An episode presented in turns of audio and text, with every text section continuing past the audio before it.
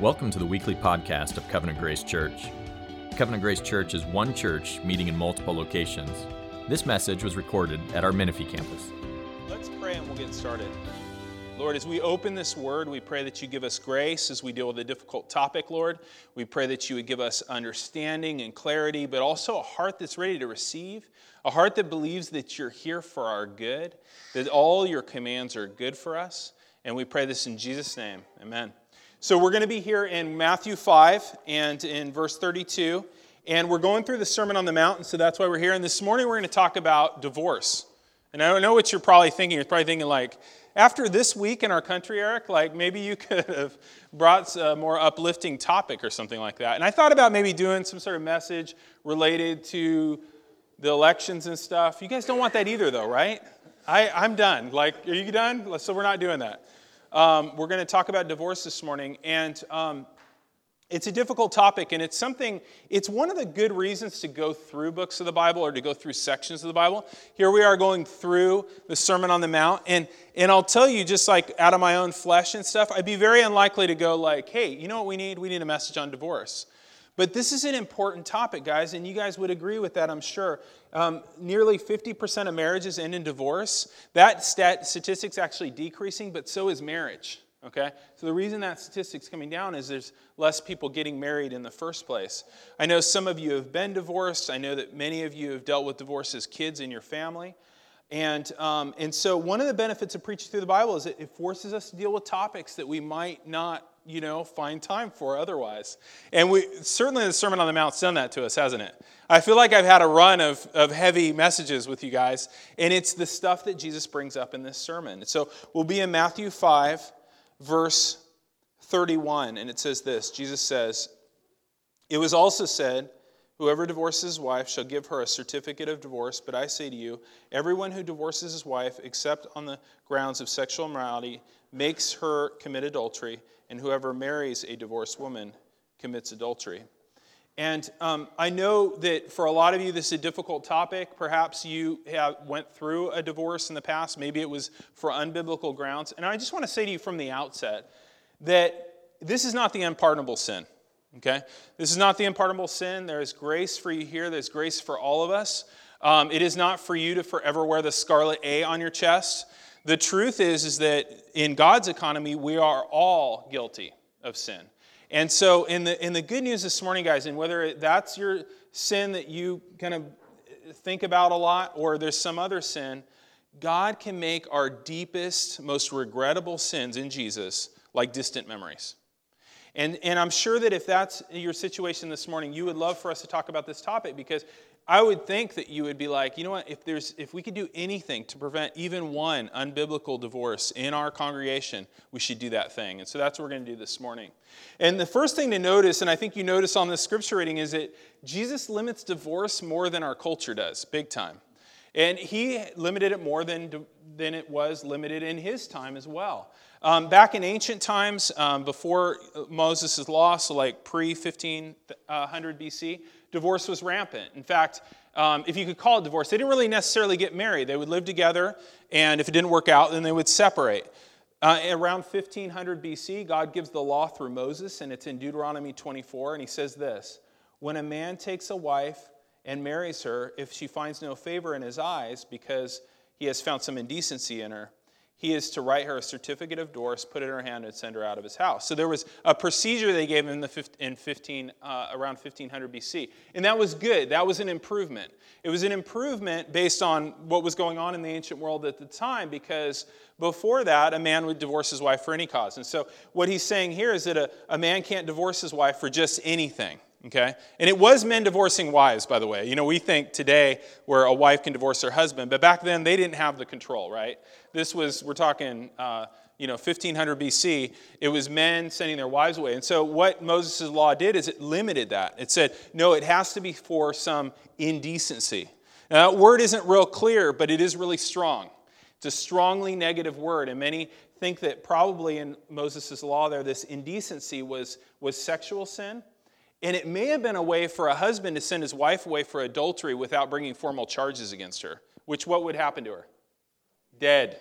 Okay? So it's, was a tough world back then. You'd be dead. And so there was this way of kind of sending her away um, for an indecency without bringing formal charges against her. It also said that he had to give her a certificate of divorce. And that was an important thing in that time. It allowed her to remarry, didn't leave her standing kind of nebulous in the community. It said, no, the, the covenant of marriage is ended here. She can be remarried.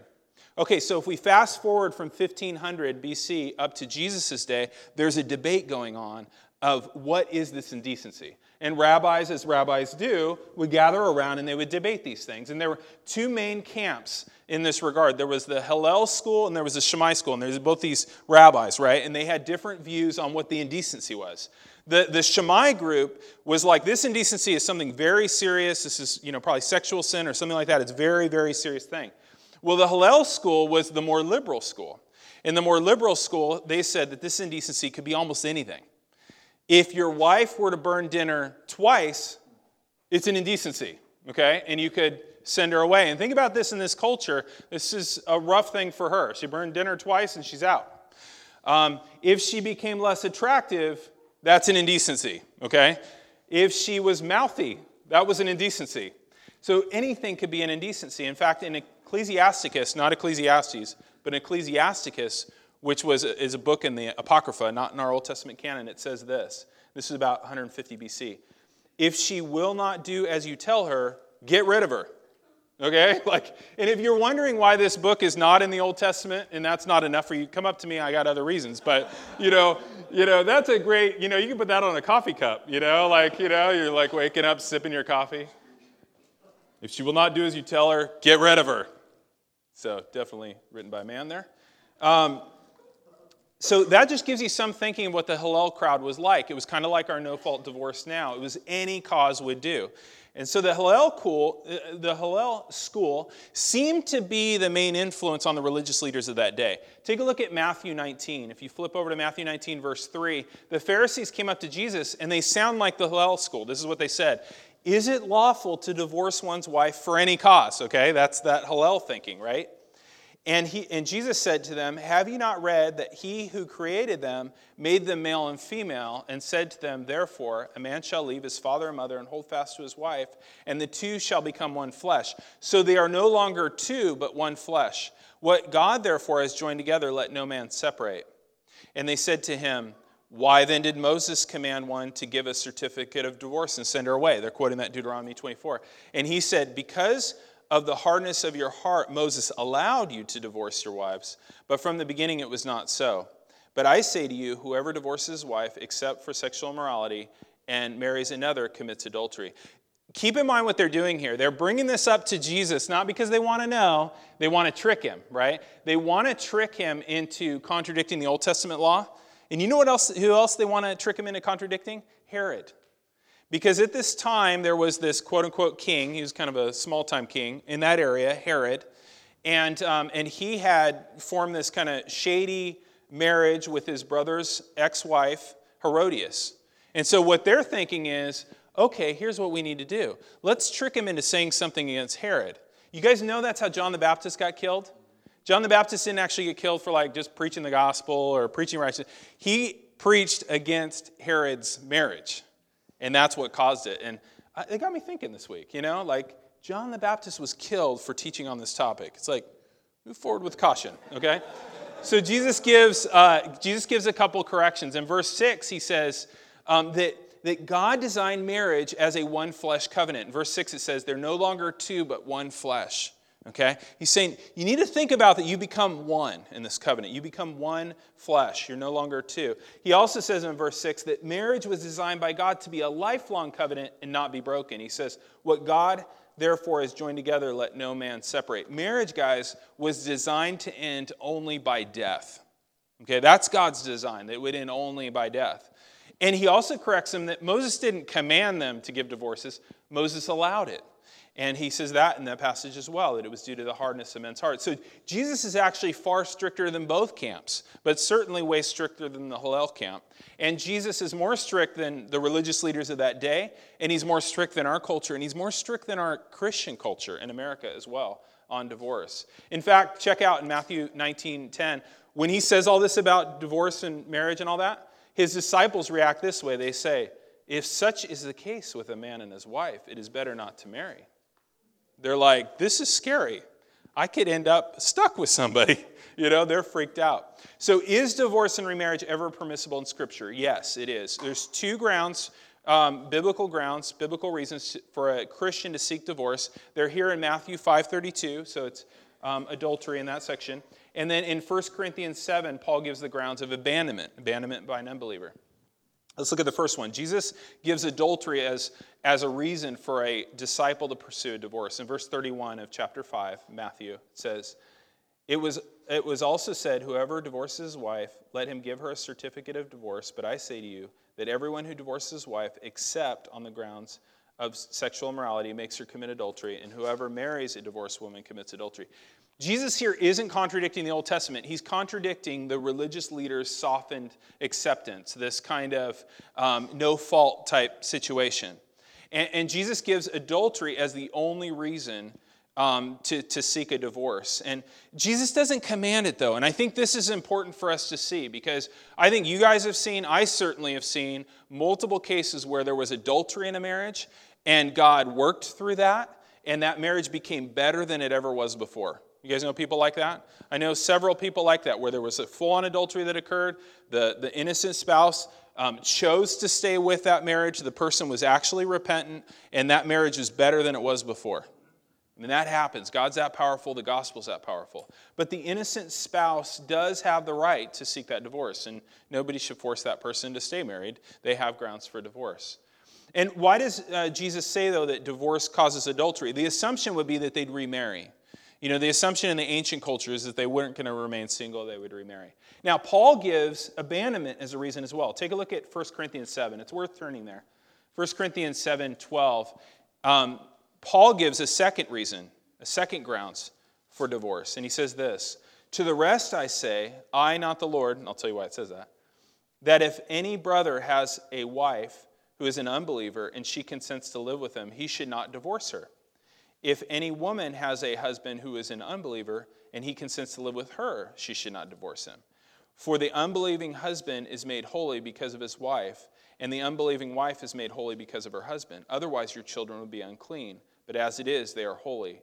But if the unbelieving partner separates, let it be so. In such cases, the brother or sister is not enslaved.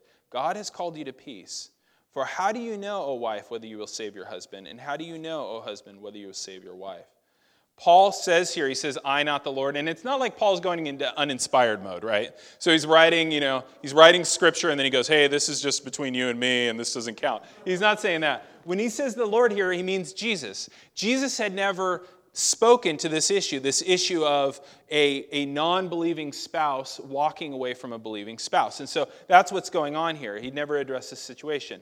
And so when he says um, that I say this, not the Lord, he's saying Jesus never covered this. I'm going to cover this now, but Jesus never covered it. When he says the Lord, it means Jesus. And one just side thing for you most of the time in the New Testament, when it says the Lord, it's talking about Jesus. A lot of times we take that generically, but almost always when it says the Lord, it's speaking of Christ himself.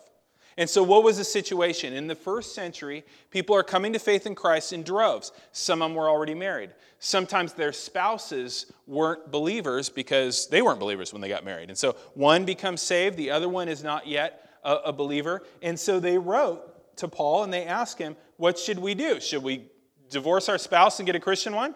And he's like, Whoa, whoa, whoa, whoa, whoa, easy. He's like, If they want to live with you, praise God, have them live with you, okay? Guys, we need to realize that it is really hard on non Christians when their husband or wife becomes a Christian. If you guys have ever thought about it from their side, but that would be an incredibly difficult thing to go through. So if you're a non believer and your spouse becomes a believer, that is a great hardship. It's very hard for that non Christian to deal with their now Christian spouse is so excited about something and someone they can't see. And if you guys want a little more perspective on that, the best book you could possibly read is C.S. Lewis's book, Till We Have Faces. Because in that book, this thing happens, and I won't spoil the story. There's these two sisters, and one of the sisters comes to this kind of spiritual awakening. She's seeing all these things her sister can't see, and it's just like tearing their relationship apart. It's hard. We ought to have huge compassion on, on the non Christian spouse in those kinds of marriages.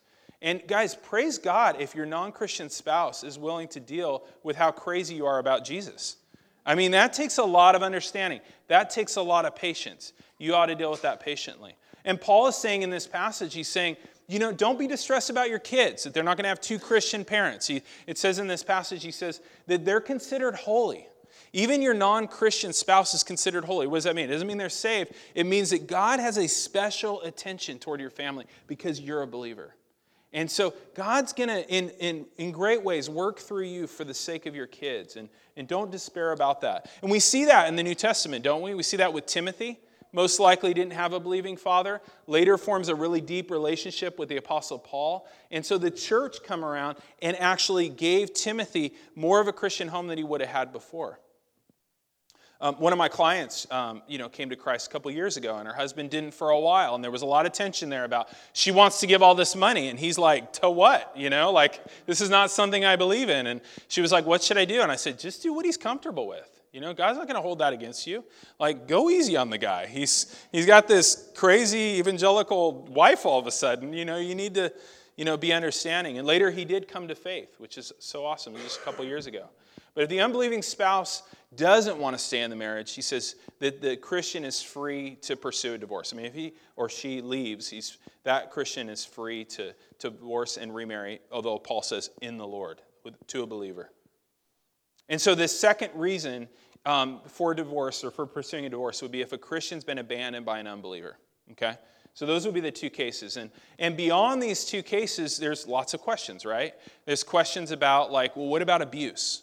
you know and here's some things we can clearly say about a situation of abuse is that um, first thing to say is that no one should stay in a home where there's physical abuse no one should stay there okay this is something you need to flee if you're being physically abused you need to flee the church wants to help when i say the church i mean these people would you guys nod these people would help you they would help you to find a protected place to be, help you to get on your feet. That's what the church does for each other. So if you're in that situation, you need to, to flee. You also need to report it to the police, okay? Physical abuse is a crime. This is something you report. And Christians get real confused about this kind of stuff. They think, you know, you've even heard of situations in churches where there's sexual abuse, and they're like, well, we need to counsel this. We need to report this, okay? This is a crime. We report crimes. And we can counsel after, but we report the crime. We want to help you with that, okay? And I do believe there are situations, and we can talk about it later, where physical abuse gives a Christian grounds for divorce. And we'll talk about it later. And there's lots of details I'd be happy to talk to you about later. What about this? What about that? I don't want to do that in this sermon because it would become incredibly complicated. And you guys would all be like, please stop, okay? So we can talk about it later. But, but those are the clear cases. It would be adultery and abandonment by an unbeliever. Um, what about remarriage? Um, if someone is divorced for biblical reasons, then Scripture says they're free to remarry. And, Paul, and, Jesus says that when he gives this exception in verse 32. And Paul says that in, in 1 Corinthians 7 14. He says, But if the unbelieving partner separates, let it be so. The brother or sister is not enslaved. He has called you to peace. And then later on says, But you need to remarry in the Lord. Okay? Is that all clear? Is this fun or what? Okay, good. Okay. If, um, if the divorce was not on biblical grounds, then reconciliation should be sought if possible. What do I mean, if possible? Um, I think this is another area where there's a lot of confusion. Um, divorces are real and marriages are real, okay? And I think that's an important concept to think about in our head. So, um, if a person gets divorced, they're really divorced. There is no they're married in God's eyes, okay? In, in, in Matthew 19 6, it says, what therefore God has joined together, let no man separate. It really is a separation of that marriage covenant. So even unbiblical divorces are real divorces. Um, they're not married in God's eyes. So, for example, you have a couple, and I know about a situation like this, where um, they got divorced. Later, they decided, you know, we want to we want to be married again. They need to get married. Isn't that interesting? They need to get married again. They need to get married because they're married when they're married and they're divorced when they're divorced. Okay, that's really important. Otherwise, the whole thing gets super confusing. And marriages, even if they're entered into in a sinful way, are real marriages. So if a person has remarried, they need to stay in that marriage. They need to be faithful to that marriage. That's a real marriage. Okay, does that all make sense? Okay. I know, it's like, I feel like one of the rabbis. you know, like, and then,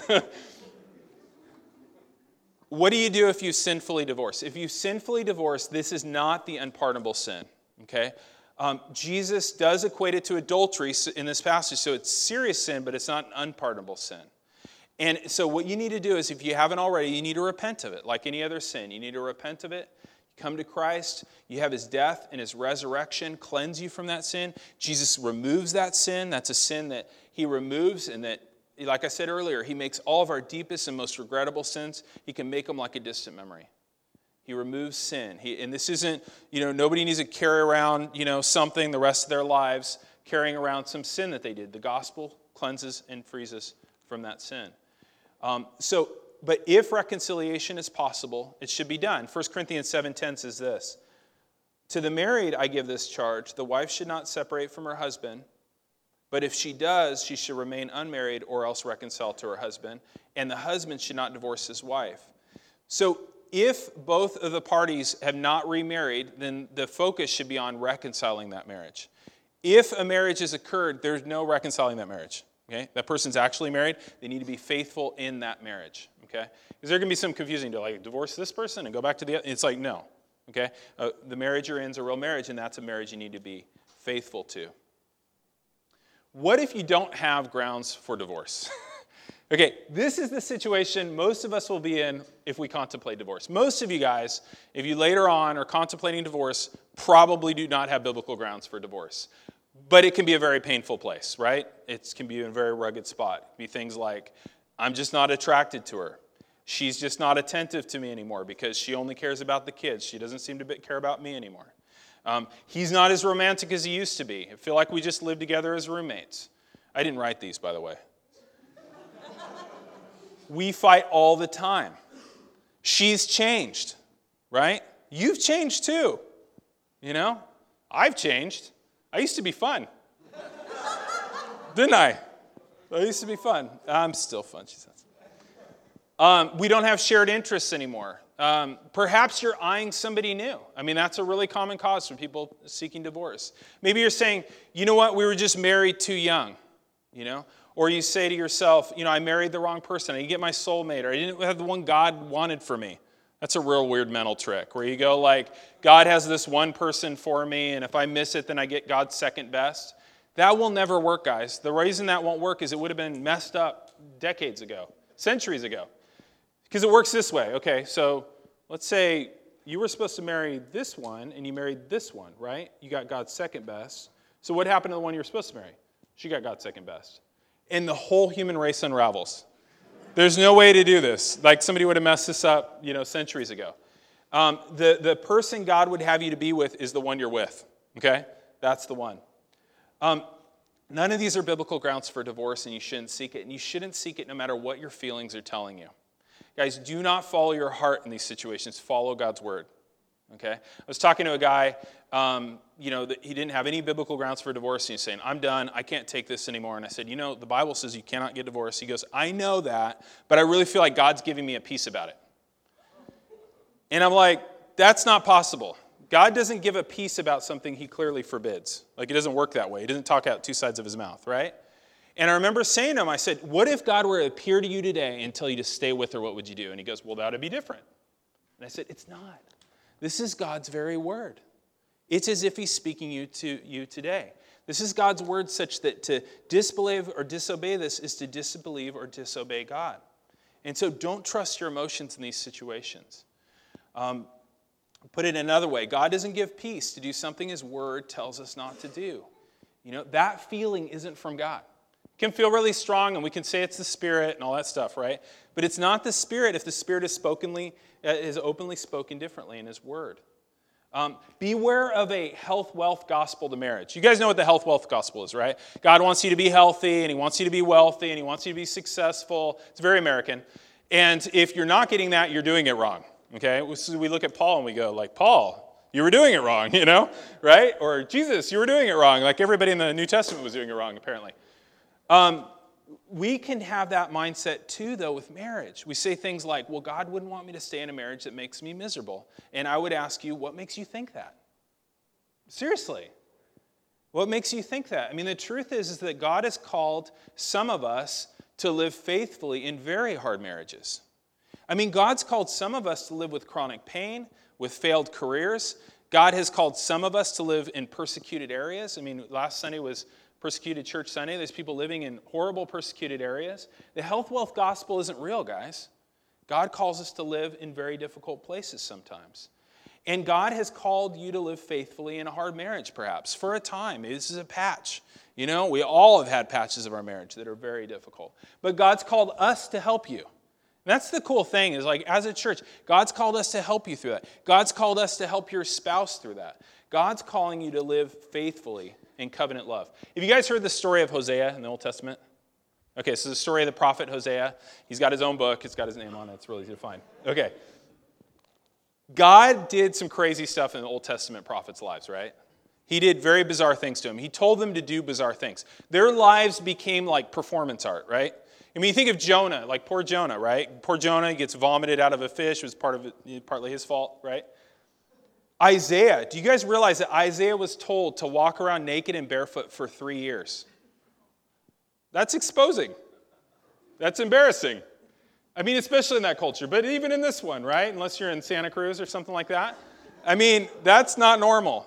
He walks around naked for three years to show that, you know, that Egypt would be left naked. And then, and then Ezekiel is told to lay on his left side for 390 days for Israel, and then for 40 days on his other side for uh, Judah. That's a really long time to lay on your side. And that was to indicate the numbers of years they'd be punished. He called them to do that. Their lives were crazy performance art. I mean, they weren't just giving words, they were like, I'm going to do this, I'm going to do that. Ezekiel was told to bake bread over a fire that was uh, burning human poop, dried human poop. And he said? He goes, Oh, no, Lord, I can't do that. He's all, Okay, you can use animal manure. You know, he like compromised with them. Jeremiah was told to buy new underwear, a loincloth, to hide it in some rocks and come back after a really long time, pull it out and show it to everybody and say, Look, this underwear is good for nothing, just like our country. I mean, these people were called to do bizarre things. Hosea got the worst job of all, right? He was called to marry a prostitute named Gomer. Okay, now the, the name's hard, but the assignment's hard too, guys, because this prostitute isn't like Pretty Woman, like Richard Gere meets Julia Roberts, and they all like go. She didn't stop working okay? She didn't stop her life of sin. And so you have this Hebrew prophet, the highest guy in the culture, married to a woman that everybody knows is around sleeping with everybody, right? And Gomer and, and Hosea consistently loved Homer, uh, Gomer, even though Gomer was consistently um, unfaithful. And she would even use his resources to pursue her sexual pleasures. Um, he, she even ended up having kids uh, Hosea, that weren't Hosea's kids. And so God was like, okay, name this one in Hebrew, not loved. And then name this next kid, not my people, because this is not your kid. I mean, this is a crazy thing, right? I mean, these are family issues. You're like, I thought I had family issues. Like, these are family issues. And all along, guys, Hosea is, stays faithful and covenantly loves her.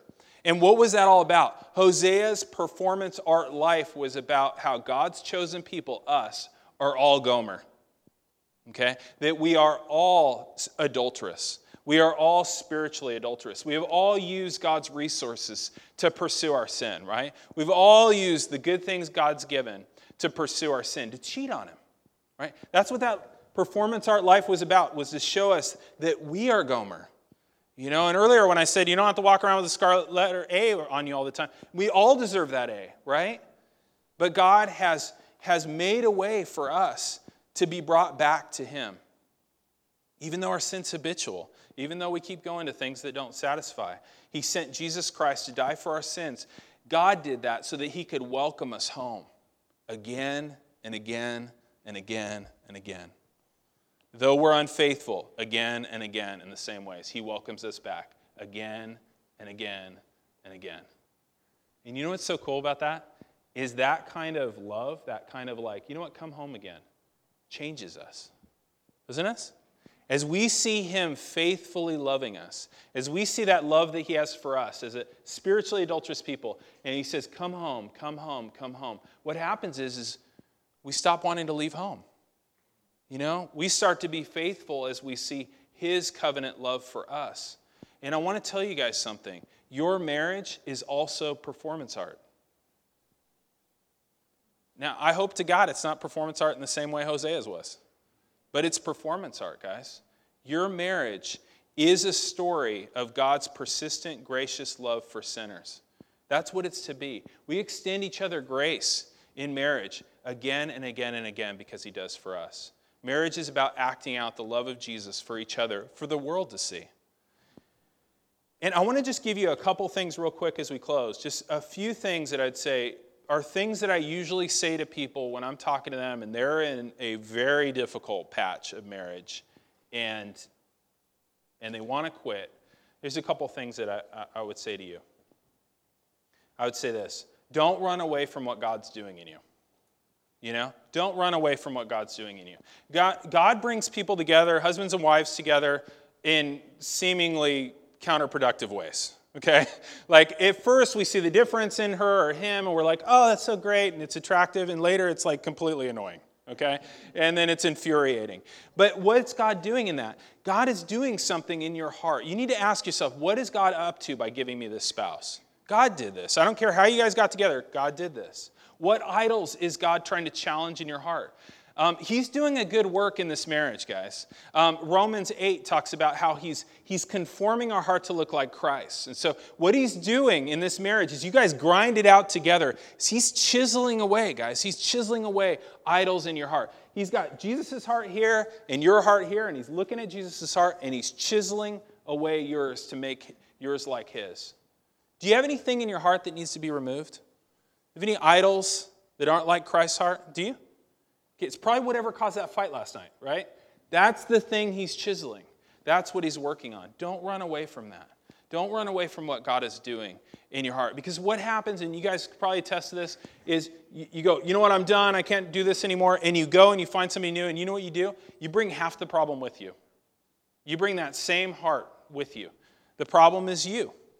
And so let's focus on the spouse you have okay? It's called redemption. Redemption is when you have something and it's jacked up and you don't just throw it away and go get something new, right? You redeem it. That's what God's doing with you. He doesn't just throw you away and go get something new, He redeems you.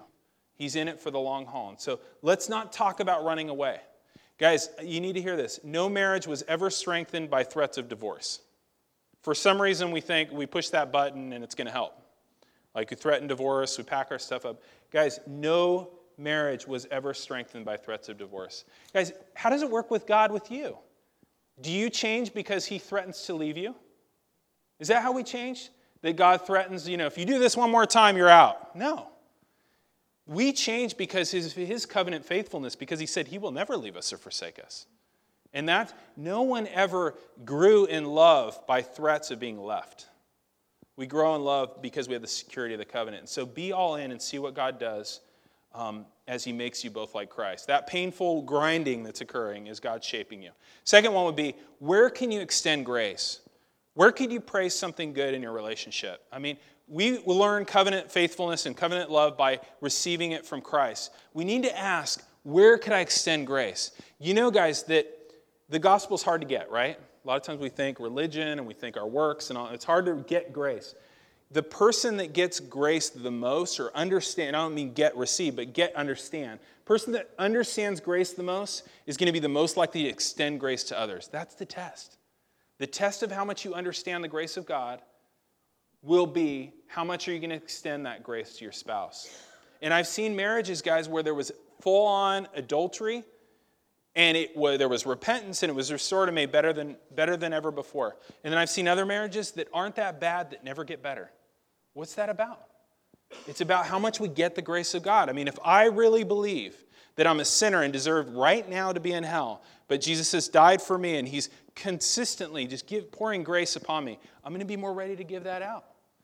Remember Matthew 18 with the unforgiving servant, where the one's forgiven that huge amount, then he finds somebody that, forgiven, that, that owes him a, a little bit of money, and he chokes him out. That's us in our marriage, choking each other out, not giving grace. Sometimes the reason is, is that we idolize having a perfect marriage. That's easy to do. It's easy to do in the church. where We elevate what marriage is supposed to be. It's supposed to be all these things. So we have that as an idol. Francis Schaeffer said this. He says, Sometimes the greatest deterrent to a very good marriage is the belief that you ought to have a perfect one. Isn't that true? Sometimes the greatest deterrent to a very good marriage is the belief you ought to have a perfect one. We have this idol. Social media can make that worse, It looks like everybody's constantly on a you know Caribbean vacation and everybody's constantly on a date night and everybody's constantly having a wonderful time. And that's how it should be. I don't think we should post, you know, all the horrendous stuff. We're enjoying our lives and we're showing people and we're saying, hey, isn't this great? You know, it is great. But we, our hearts can do a wrong thing and become very discontent. Why don't you do this? Thanksgiving's coming, right?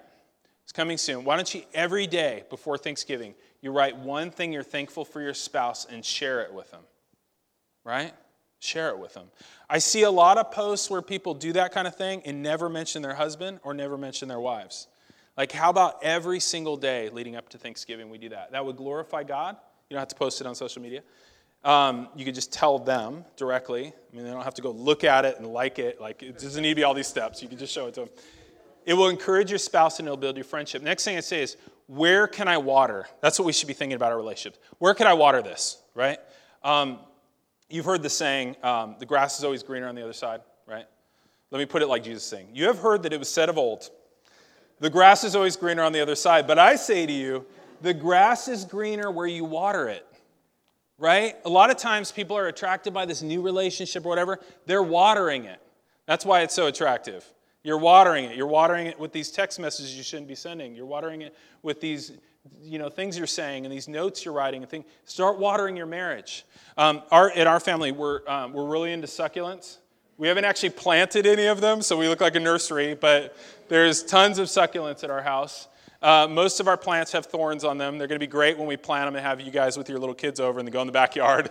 this is going to be like this dangerous garden. Guys, a, a, lot of us, you know, think about our marriage that way. Your, your marriage, guys, is not a succulent. This isn't something you can water once or twice a month. Like, this is something you need to water regularly. And some of us got way too comfortable and we stopped watering. And then we're like, why does this thing look like this? Not a succulent. I need to water this, okay? Um, what if for the next three months you think of three things you could do to regularly show your spouse love, something that you know they would love? And I love what Jamal said last week when he talked about Philippians 2. He was talking about how we'll do something for our spouse or whatever, and we'll immediately look like, did they see it? Are they going to respond? Right? That's not how watering works, right? Put a seed in the ground, you water it, you don't see anything for a long time. How about you, we serve, pick three things, do it for three months, expecting nothing in return, and see what God does. And then lastly, I want to say consider the story of God's glory. Marriage is not mostly about our happiness. Okay, like that's the way we frame it, and it does make us happy. But it's not mostly about our happiness. What is marriage? Marriage is performance art. Marriage is acting out the love of Jesus that the love of Jesus has for us, his unfaithful bride and acting out that love and continuing to love and continuing to welcome. Marriage is about showing his glory. Guys, do you ever think about the story of your life? You ever do this? I don't regularly, but I started doing it recently. I was reading a book that was challenging me to do this.